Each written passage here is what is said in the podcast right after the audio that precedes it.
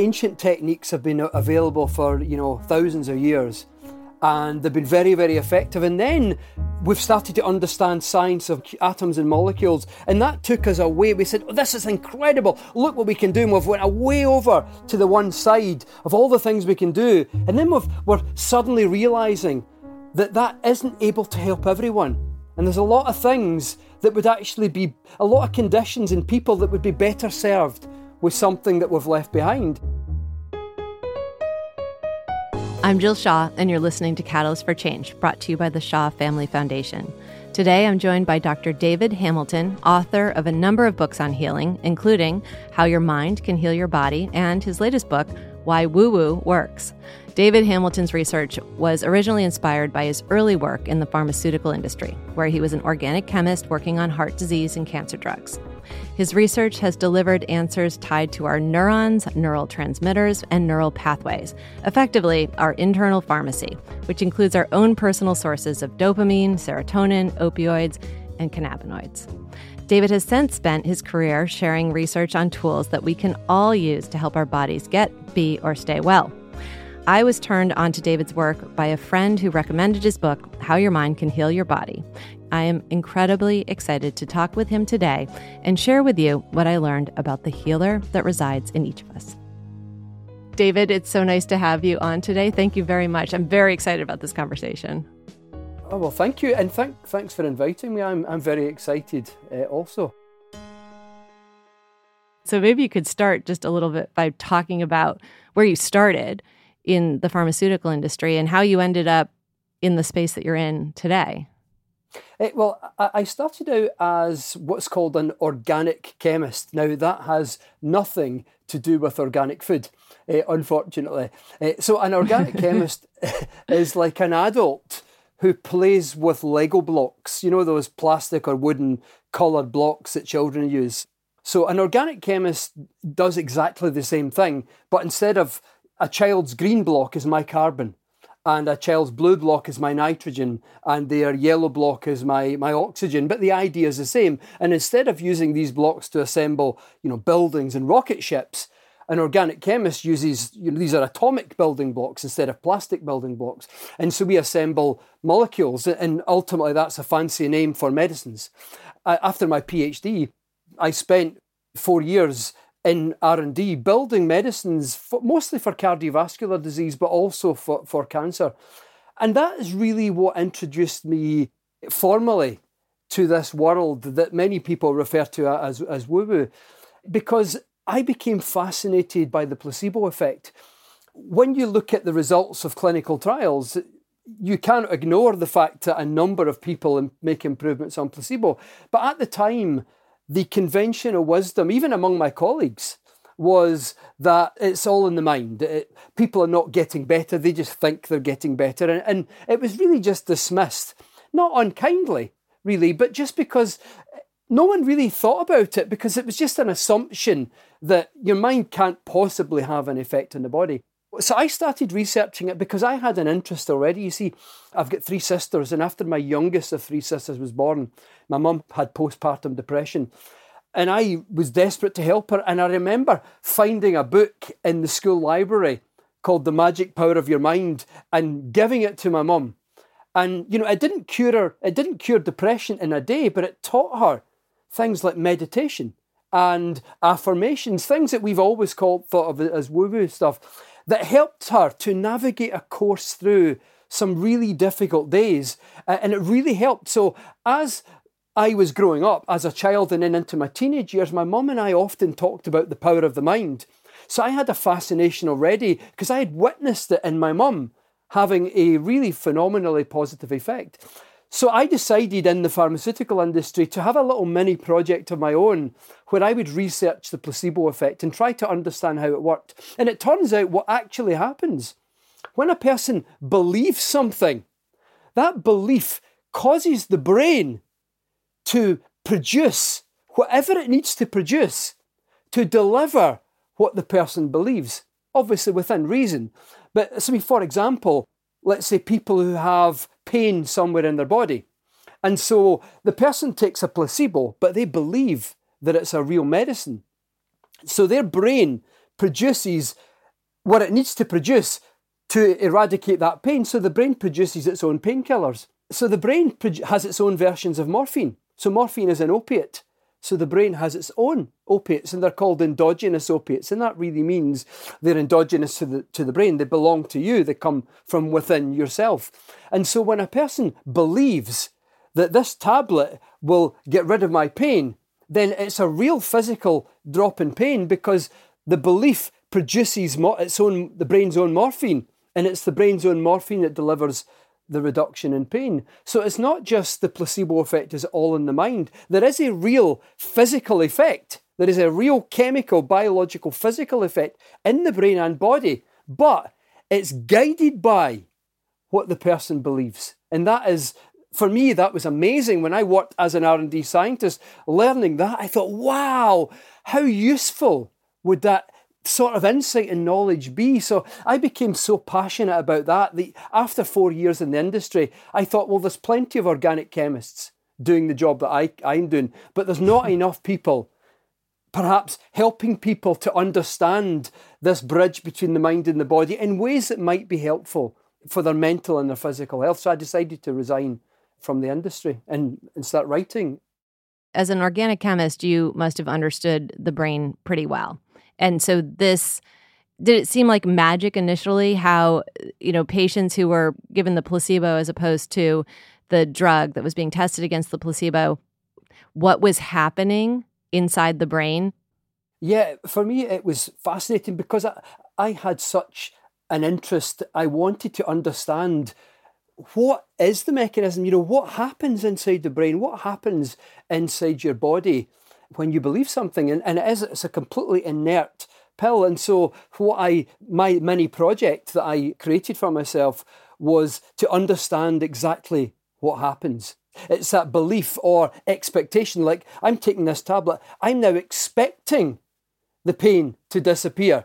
And that power that feeling, that, that emotive feeling that you have seems to be like a little force, a little trigger that turns on a little tap or pushes something in the brain that releases specifically into the brain in the specific area of the brain that corresponds to the location in the body where the pain is. I mean, for example, uh, research has shown that if a person has pain in that hand and that hand, and they were given a placebo, let's say a cream, and this was this research was done by Fabrizio Benedetti in the University of Turin, uh, and they they gave people an injection of really the substance that makes chili peppers burn, so capsaicin, and they were going to get an injection into the hands or, or into the feet. But prior to the injection, they would have a supposed local anaesthetic applied to either that hand or that hand. But it was really a it was a moisturising cream.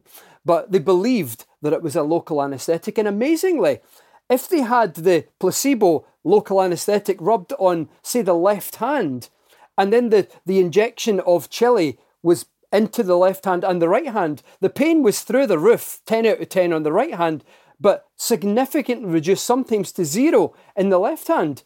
And, and so, it, placebo effect was specific. And what happened in the brain this natural morphine that gets produced in the brain didn't just get produced all over the brain, but it was guided, it get produced specifically in the location of the brain that related to the left hand. And that's how specific your mind is. So wherever your mind is focused, that seems to be how that guides what happens in the body. That guides the production of substances in the brain that almost targets that particular location in the body. And I found that absolutely mind blowing. I mean, I knew there was something seemingly phenomenally, like you might even call magic going on. I, I, was, I knew there was something amazing, but I didn't really know what I was going to find when I first started researching it. And that for me was just absolutely mind blowing.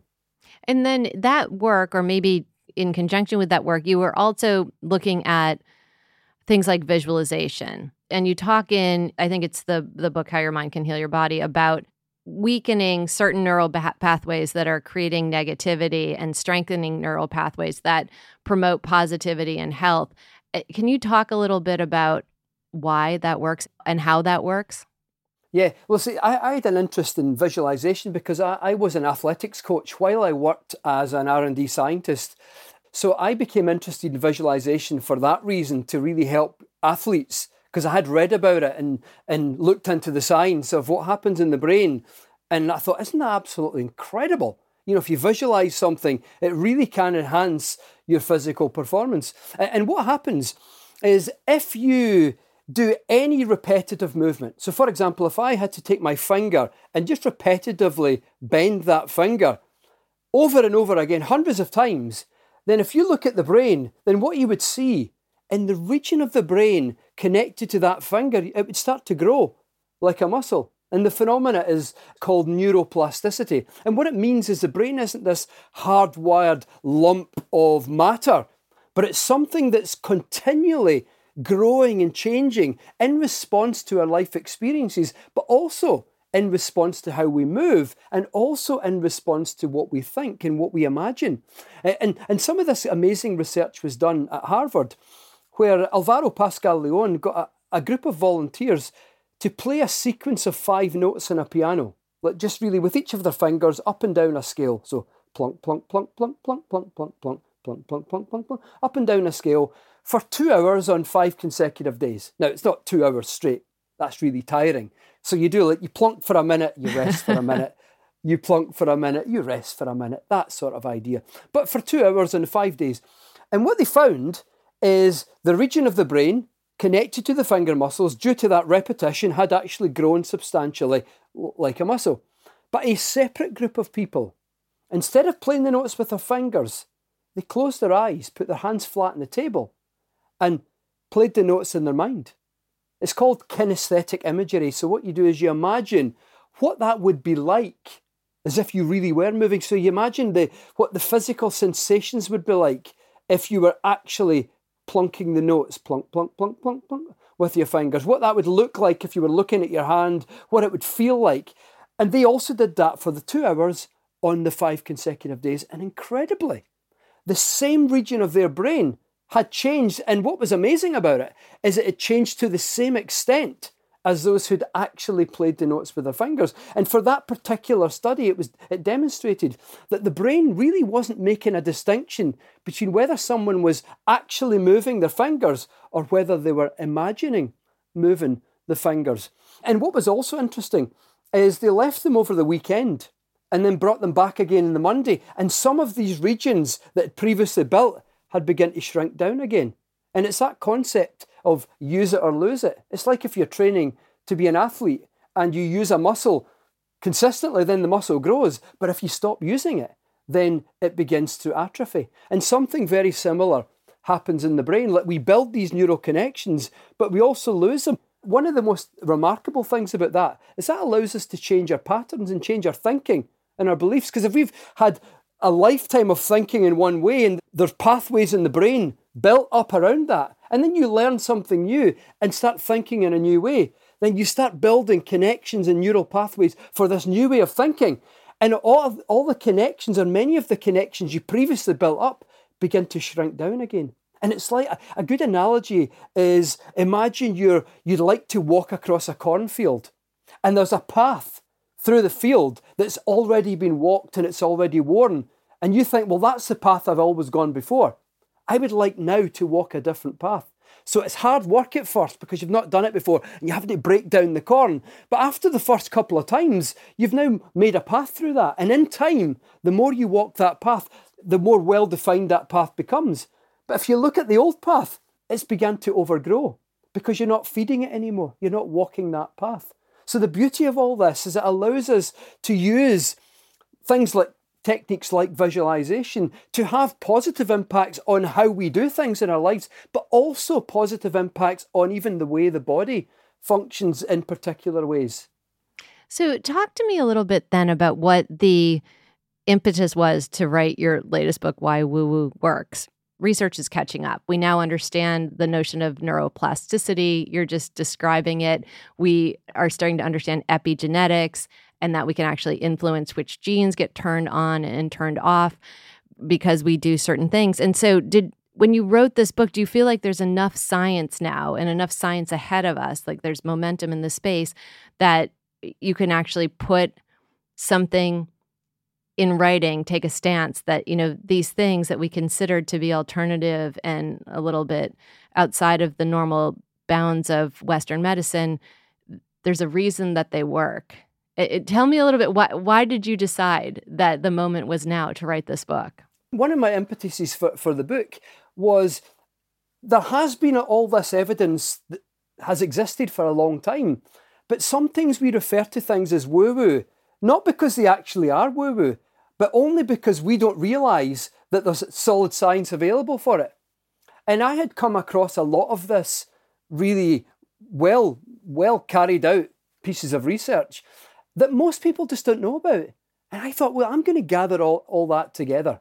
And so I, I, just gathered it all together. And, and it was fascinating for me because I tested it out in some of my friends about stuff. They go, oh, that's a lot of woo woo. And they used some even more colourful terms after a couple of glasses of wine or a beer or two.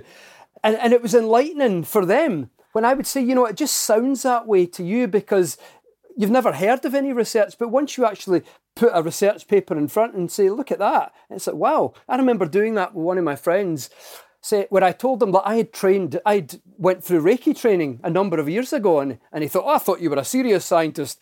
And I thought, oh, you know, there's randomized controlled trials. And meta analysis, you know, statistical analysis of randomized controlled trials on Reiki, that hands, well known hands on healing technique that show that it's very effective for reducing pain and improving the symptoms of anxiety and depression and pain over a number of different mental and physical conditions. So there's really solid research, you know, peer reviewed, evidence based research in this sort of thing. And, and, that applies to a lot of alternative practices. So I, I thought, well, I think it's time to, as I say, make a stance and bring some of this stuff out and say, you know, I, I'm not trying to convince anyone. I'm just saying, take a look at it. And, and I think you'll probably agree that there is room in this world for a fusion. Some sort of, you know, for, yeah. you know, take the best of the West and the best of all the rest and bring them together. For some people, maybe they need more of this and less of that.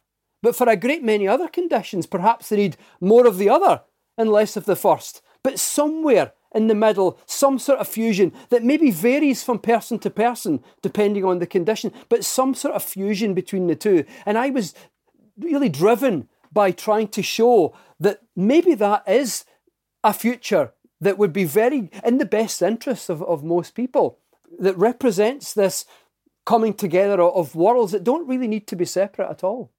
Yeah, I totally agree with you. When I was doing that company, which was eventually sold to a company called Mindbody out on the West Coast, as I was building the company, I talked to, you know, I don't know, hundreds and hundreds and hundreds of practitioners, but also lots of patients. And between the two of them, there were so many incredible stories that it made me sort of go back and rethink things that had happened to me. I was a college athlete, and whenever we would bring in a sports psychiatrist who would lead us through meditations before games, we always played better. You know, we kind of liked that we always played better, but I never really thought about what, you know, what was actually happening there. When I delivered our first child, I lost about a third of my blood in the delivery, and I went to an acupuncturist. A friend of mine. Mm. I'd never had any really anything horrible happened to me. And so a friend of mine who was Chinese said, You should go to this acupuncturist. And he gave me some Chinese herbs that most Chinese women take after birth to just kind of fortify their blood and build things back. But my OB/GYN had never heard of such a thing. And it just kind of befuddled me that there was no integration of the two things. I'm wondering about your journey must have you talking to people all the time about things stories that they have that and ways that what you've noticed has worked for them. What is one of your favorite stories? What I find particularly inspiring is people who have people who've had cancer. I, I come across a lot of people who've used visualization for cancer, not instead of medical advice, but in addition to, to what they're doing, where they visualize maybe their immune system, like piranha fish or Pac-Man destroying cancer cells. And I, I've spoken over the years in a number of cancer centres, really that tend to draw people who are going through their mainstream treatment, but they want something else as well. So they go to the centres for things like Reiki and acupuncture and massage and other, other kind of things. And I would sometimes run a class in the mind body connection and teach some visualization techniques. And I've come across a number of people who've used visualization of their immune system or even visualizing the medicines that they were taking doing that kind of job. And one of my favorite themes, I guess, because it's not just one person, this is a theme that happens, is as these men and women are visualizing very specifically, they seem to have less side effects than everyone else who's not using the visualization. Now, that's not a peer reviewed study, that's just something that I've picked up. A repetitive theme. And, you know, I, I found some research when I was writing Why Woo Works about an actual randomized control trial. Women with breast cancer going through radiotherapy, surgery, radiotherapy, chemotherapy, uh, half of whom, in addition to that treatment, also used visualization. And their immune response was significantly better and longer lasting against the cancer than those who didn't do the visualization. So here you had visualization was doing something very powerful and specific to the immune system that was helping it to rid the body of this condition. I don't know if you think about this at all, and maybe it was also one of the reasons you wrote your book, but it's too bad, I think, for healthcare that we ended up in this model of evidence based medicine to the exclusion of everything else. These techniques are so ancient right and used for so many years and now we you know pass them down through books like yours and through really word of mouth and through practitioners who are working kind of outside of the standard of care sort of models.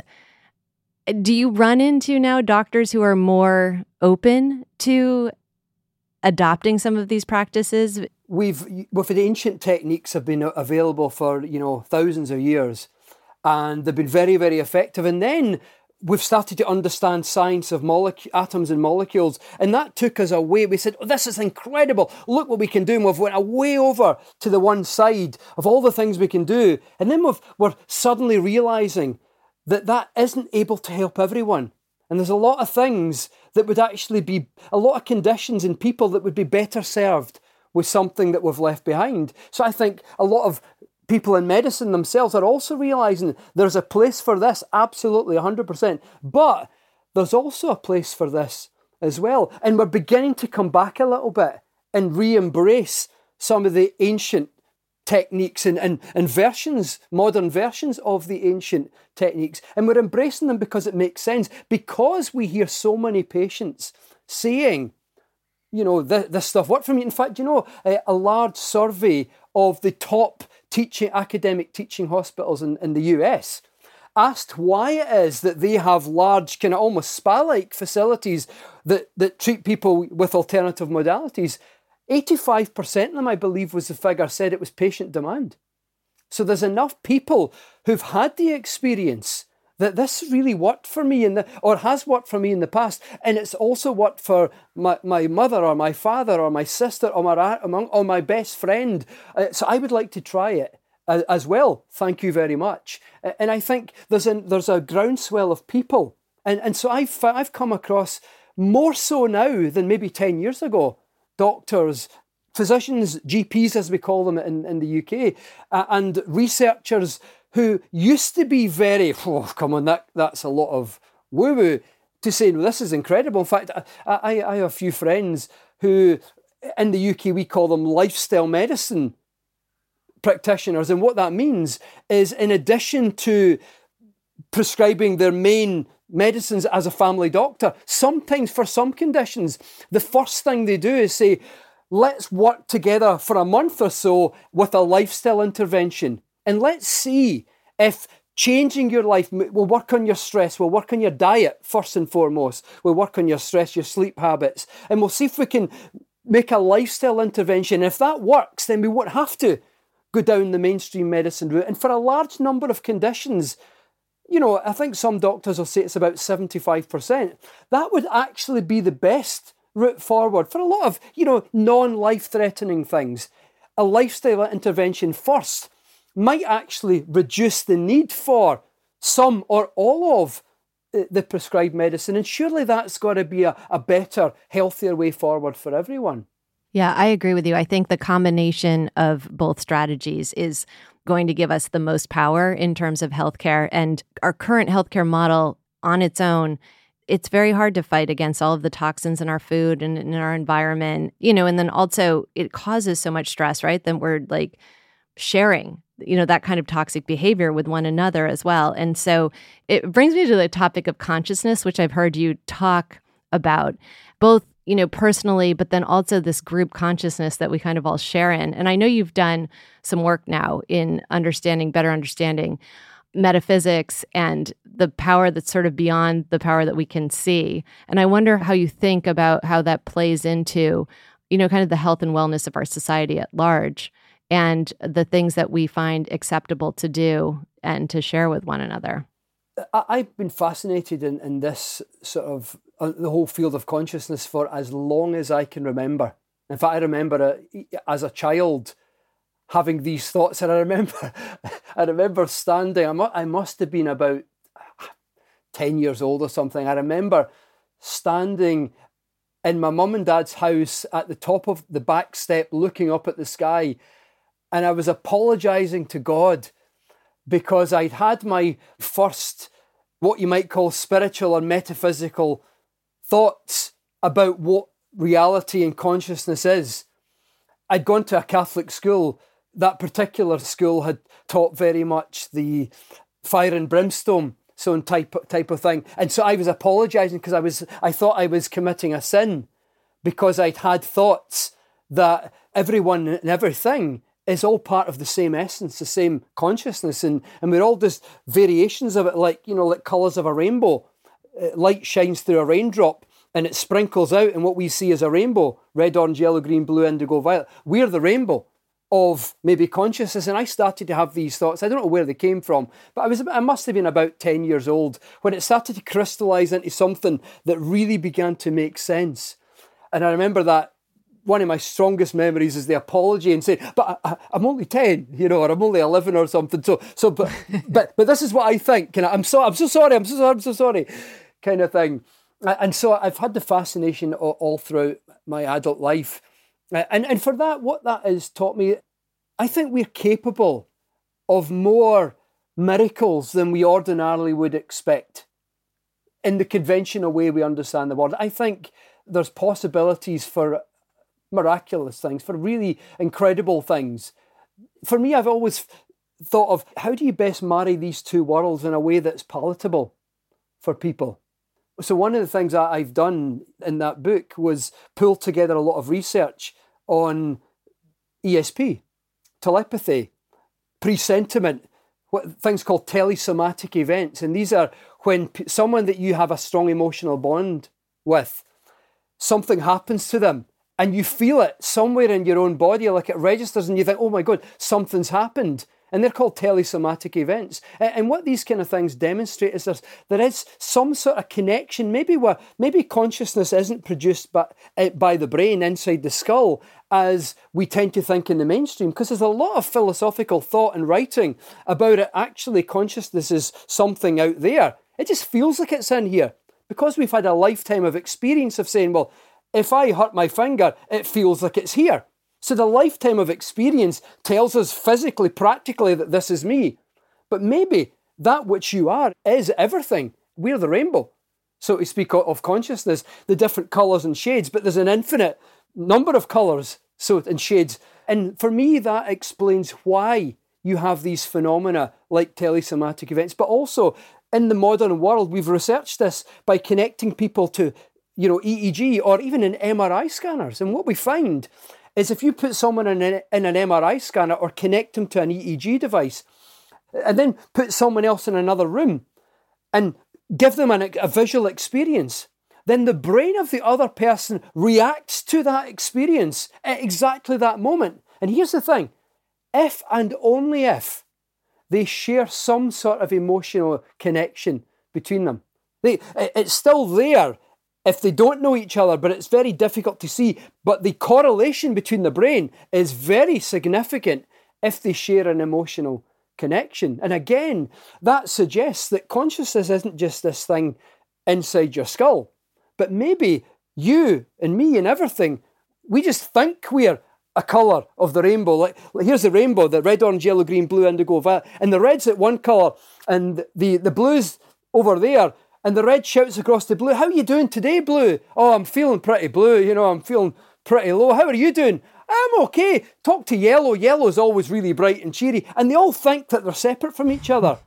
but they're really just shades of the same light. And, and maybe we're all just shades of the same consciousness. And it just feels like we're separate from each other. And I think science and philosophy is going more in that direction now than it ever did in the past. And, I, and what's helped it is a large volume of, of peer reviewed research with some very, very strong statistical evidence uh, behind it. And, and, to a lot of people, that's still really out there woo woo, and they won't even touch it, they won't even look at the data. But if you do, and you, you start to come to the conclusion that, that maybe our, our, our standard model of what consciousness is isn't necessarily wrong, it's just not complete. We, there's a bit of tweaking we need to do, and that's what science does. We tweak, we tweak, and we tweak until we find a better solution. Did that lead you to your work on kindness? That is kind of a very tangible demonstration of how we are all parts of the same thing. Absolutely, yeah. And I've thought about this for years about the interconnectedness, and and I've always asked myself, so what's the point then? If everything is all part of the same thing, you know, what's the point? And the answer always comes really strong to me. The point is to be kind. Just be just go through your life and just do what you can to assist, to help to bring smiles to people's faces. If we're all connected, people still suffer. Despite, you know, despite that, we're not all, not everyone's floating around in a cloud. So do what you can to help other people. Right. It's uh, it's always made so much sense to me that the point of it is to be kind. The other thing is one of my greatest teachers is my mum. Because when I when I was a child, my mum was going through postpartum depression. My mum was and still is an incredibly kind, selfless person who does anything to assist her family and anyone else. And I learned firsthand, not from my mum telling me this is what you should do, but I learned from observation, from the experience of watching and learning from the kind of person my mum is. And I remember our family always struggled financially when I, I was growing up. And I remember hearing my mum and dad arguing, not arguing, they were having a discussion coming up to Christmas time because my mum didn't have enough money to buy presents for myself and my, my three sisters. And my mum was so terribly upset and, and she was crying. And I ran to my bed and burst into tears out of empathy for my mum. But also, secondly, I couldn't, I, did, I thought, I don't want anything. I don't really want anything for Christmas. I just want my mum to be happy and not to be upset. And despite all that, my mum had an extra pound or a dollar in her pocket. The first thing she would do is share it out with the family. And I remember one time when I was in mm. tears, just being in awe of how kind my mum is, thinking, I'm going to be a kind person one day. I'm going to be like my mum. And so I, I remember as a child deciding that I would like to be a kind person because I am so in awe of, despite the challenges and struggles we had, I'm so in awe of the type of person my mum is. And, and so that and it making sense to me that if everything is connected and part of this one thing, then being kind is the most logical, sensible thing for me to do. And, and, so those two things together, both connected really, but but seemingly separate things, were my big impetus for my work in kindness. So, is that something that you can build a neural pathway around? Because it feels like, you know, some people are more inclined. I mean, you made the decision very early on to kind of move forward and with your baseline being to produce kindness towards other people. I don't notice that that's everybody's go to. And I wonder if it's something that you can really work on building neuro pathways around. An example here in the office is a lot of type A, very smart people. And we moved from meetings where we were collaborating from saying but to saying yes and and just contextualizing, you know, the next thing that was going to be said uh, was based on, right, or provoked by, inspired by the thing that was said before, completely changes the nature of the discussion. I know kind of the answer to this question because I'm taking your kindness, your four part um, kindness class right now. But uh, can you talk a little bit about how you can actually change your inclination in the world to lean towards kindness more? Yeah, well, th- the more you do something, and the, you have the the more you be kind, for example, and you have the experience of what that feels like, the more you actually do it, it, it becomes contagious within yourself. It's it's contagious out in the world, but it's also contagious. It builds within yourself because the experience that you have when you help someone, it there's something deep inside of us that feels satisfying. And what happens then is the behavior itself begins to train our neural pathways until you literally activate more so your kindness genes, for want of a better term. And we build these neural pathways so that the experience of kindness becomes something that we're drawn to and we, we have more and more often. And then some of the old behavior begins to fade away because kindness absolutely is trainable, it is absolutely teachable. And it's something that we that we can learn. Because every baby has kind genes. Everyone is born kind, but we have different shades of call them kindness genes. In fact, the kindness, the gene that produces the main kindness hormone is one of the oldest in the human genome. It's about 500 million years old. There's lots of variations of it. There's little shades. Imagine it was pink in colour.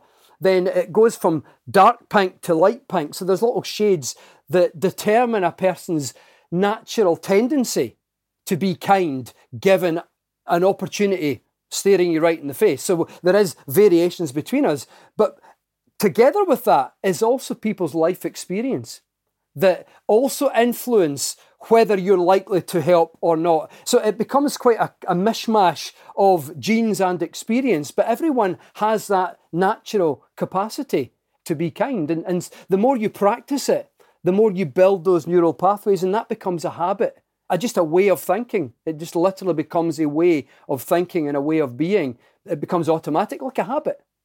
And that changes your biology, right? Your cells resonate in a different way. You move in the world in a way that's different than if you're constantly focused on anger, frustration, fear. Yeah, ab- absolutely. In fact, kindness has some real neurological and physiological effects. Now, one, one of my favorite facts about kindness is kindness is physiologically the opposite of stress. I often say to audiences that uh, if I'm speaking, whether it's a corporate audience or a public audience, and I'll say, What is the opposite of stress? And 99% of people will say it's peace or it's calm or it's relaxation, it's tranquility. But peace, calm, relaxation, and tranquility, those are not the opposite of stress. Those represent the absence of stress. Physiologically speaking, the opposite of stress is kindness. In fact, let me say it another way the opposite of the experience of stress, what that feels like, is the experience of kindness, what kindness feels like. And if you chart the physiological effects in the body of stress and the physiological effects of kindness or the experience of kindness, you'll find that they go in opposite directions. They have about the same strength, but it's like a seesaw. They go in opposite directions. And the experience of kindness physiologically neutralizes the experience of stress.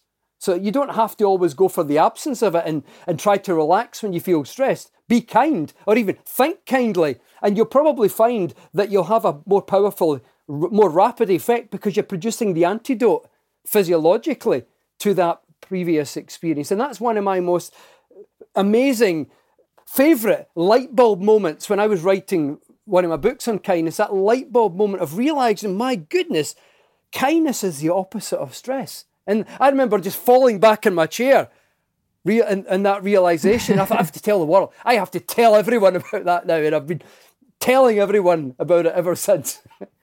Yeah, it definitely works. I mean, we could go all the way back to the discussion about placebo. And I wonder if we put a placebo pill in the hands of doctors and said, this will make you kinder, what would happen? Oh, I think it would. Hmm. I think it would make a lot of people. I think it would too. Kinda, absolutely. Well, that's an amazing. That's an amazing idea.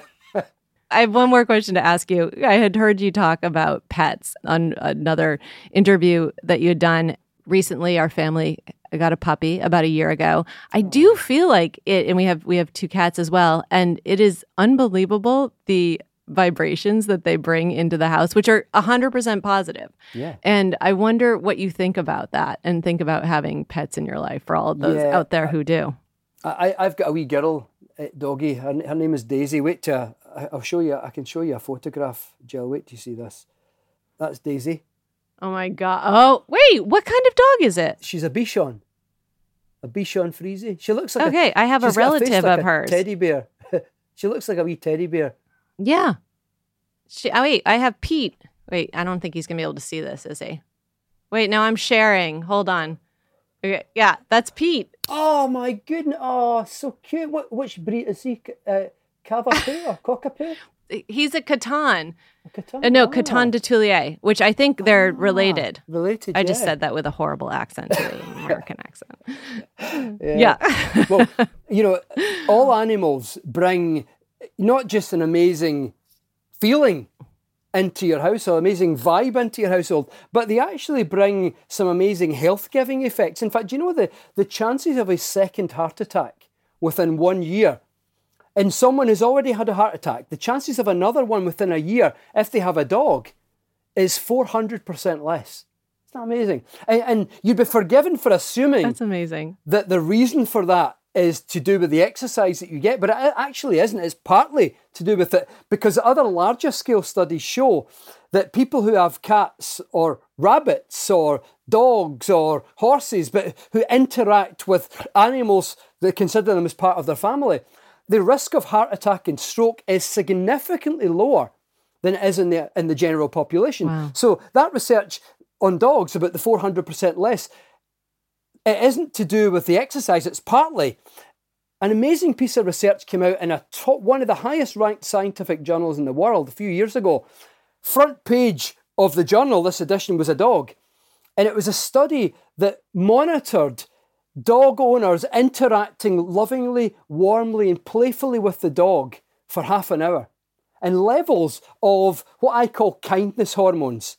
This, these are the biological products of the experience of kindness, akin to stress hormones. You know, stress hormones are the biological products of the experience of stress. So you have the biological products of the experience of kindness. So I call them kindness hormones. Anyway, levels of the main kindness hormones increased at a level greater than 10% per minute. Not 10% in total, that would be impressive enough.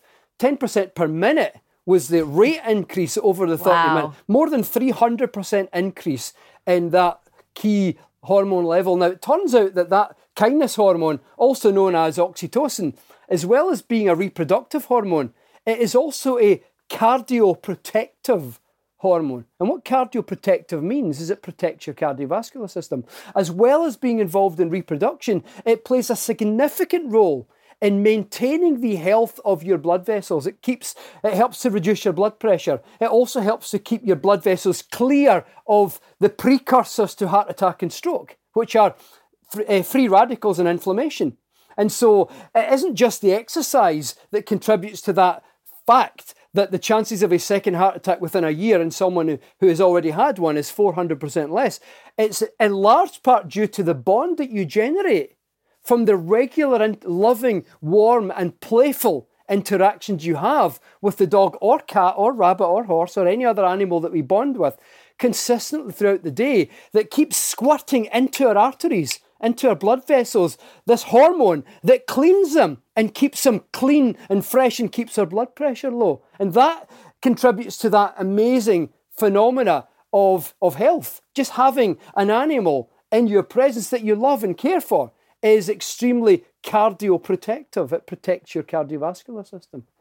That must have blown your mind as an organic chemist working on heart disease medications that having a pet was another intervention that was that was very positive and, and very productive, but with no downsides. Absolutely. In fact, you know, I wish I'd known that when I was uh, when I was working in, in cardiovascular R and D, because you know another thing I came across in my research on kindness was if you practice a kindness or compassion based meditation, like metta, like the, the Buddhist technique metta, or, or as we call it in the West, loving kindness, where in a nutshell, for people who are not familiar with it, you think of people in your life, and for each person, you say something like, May you be happy and well and safe, and may you feel at ease. Some uh, words to that effect. There's, there's, there's variations, but roughly words to that effect. May you be happy and well and safe, and may you feel at ease. And, and repeat it over and over again for different people in your life. Research shows that that actually has a powerful impact on the cardiovascular system. In fact, one key inflammatory marker in the body that I remember working with when I worked in the pharmaceutical industry. It's one of the, it's called an inflammatory marker. Think of it as, as something that marks on a wall how, t- let's say if you want to see how tall you are as your child's growing up, and you take a marker and you mark where they are, so that becomes a marker of their height. So in the body, you have markers of like inflammation that tell you how much inflammation you have. So this particular inflammatory marker, I remember being very familiar with as ways to determine how good cardiovascular drugs were, that I was working on. And here we had a six week, 15 minutes a day of may you be happy and well and safe and may you feel at ease, wishing kindness and compassion on people had a substantial lowering effect on that inflammatory marker. I remember when I was writing one of my books on kindness, I literally nearly fell off the chair looking at how much an effect that that had had. And I thought, wow, that is incredible. And all they did was think kind thoughts. They weren't out there being kind, they were actually closing their eyes, just thinking kindly about people. And it was having a profound effect on the health of the cardiovascular system. Isn't that, I mean, isn't that amazing? It's really mind blowing. And what I love is that you also start that meditation by saying those things to yourself. Yeah. And, absolutely. and to really producing, like acknowledging like the love that you have for yourself as that piece of the rainbow that is integrated with all of the other pieces of the rainbow that you that you acknowledge all of them including your place in you know this kind happy space. Yeah, it's it's affirming your own self worth. Is that point that when we work on our own self worth, we have more love to give other people. We have more to give the world if we have a, a, a better sense of stability within ourselves. So that meditation practice begins. May I be happy and well and safe, and may I feel at ease. May I be happy and well and safe and may I feel at ease. And what that does over time is it builds that sense of stability within yourself, that sense of background self worth, that you know you're worthy and you're, you're valuable and that you matter just as much as other people. So we start with ourselves and then we pass that sentiment out to people that we care about, people that we don't even know, and even people that we find challenging in our lives, but it's that repetition of the sentiment that we're building and phenomenally because of how it feels. And here it brings me back to the kindness. The experience of kindness is opposite from the experience of stress. The experience of stress can increase inflammation in the blood vessels and in the immune system, whereas the experience of kindness, just sitting with your eyes closed, may you be happy and well and safe, and may you feel at ease, even for people you have challenges with is the opposite of stress because it, it helps to reduce inflammation. So, stress can increase inflammation, and the experience of kindness, even in your mind, even just saying some words towards people, can have the opposite effect. And I, I think these kind of things, I'm very passionate about getting these ideas out into the world because the more people that understand that kindness is the opposite of stress, I think the more we're going to see kindness finding its way into corporate boardrooms, finding its way into the general public, into, you know, hospitals. Not that it's not there already, but just finding its way in different ways, in different avenues, in different, coming from different directions, and finding more of this in the world. Because I think the world can always do with more kindness. Yeah. No, I love it so much. I mean, really, maybe you can challenge your community to, we should all be doing that when we sip our cup of coffee or a cup of tea every morning. And just if we were sitting there also, you know, acknowledging ourselves and those who we love and those who maybe we take issue with, if we could be that compassionate and kind to, to everyone, it would, I can't even imagine the dramatic change it would make. I really mm. love that advice. No, thank you.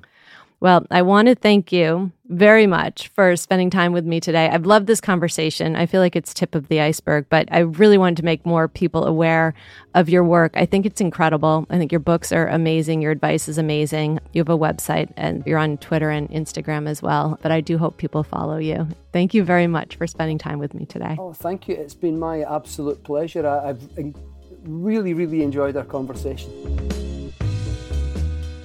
Thank you for listening to my conversation with Dr. David Hamilton. I hope you enjoyed today's podcast, and if you did, please rate, review, like, and share it with your friends. May you be happy and well and safe, and may you feel at ease. Have a great day.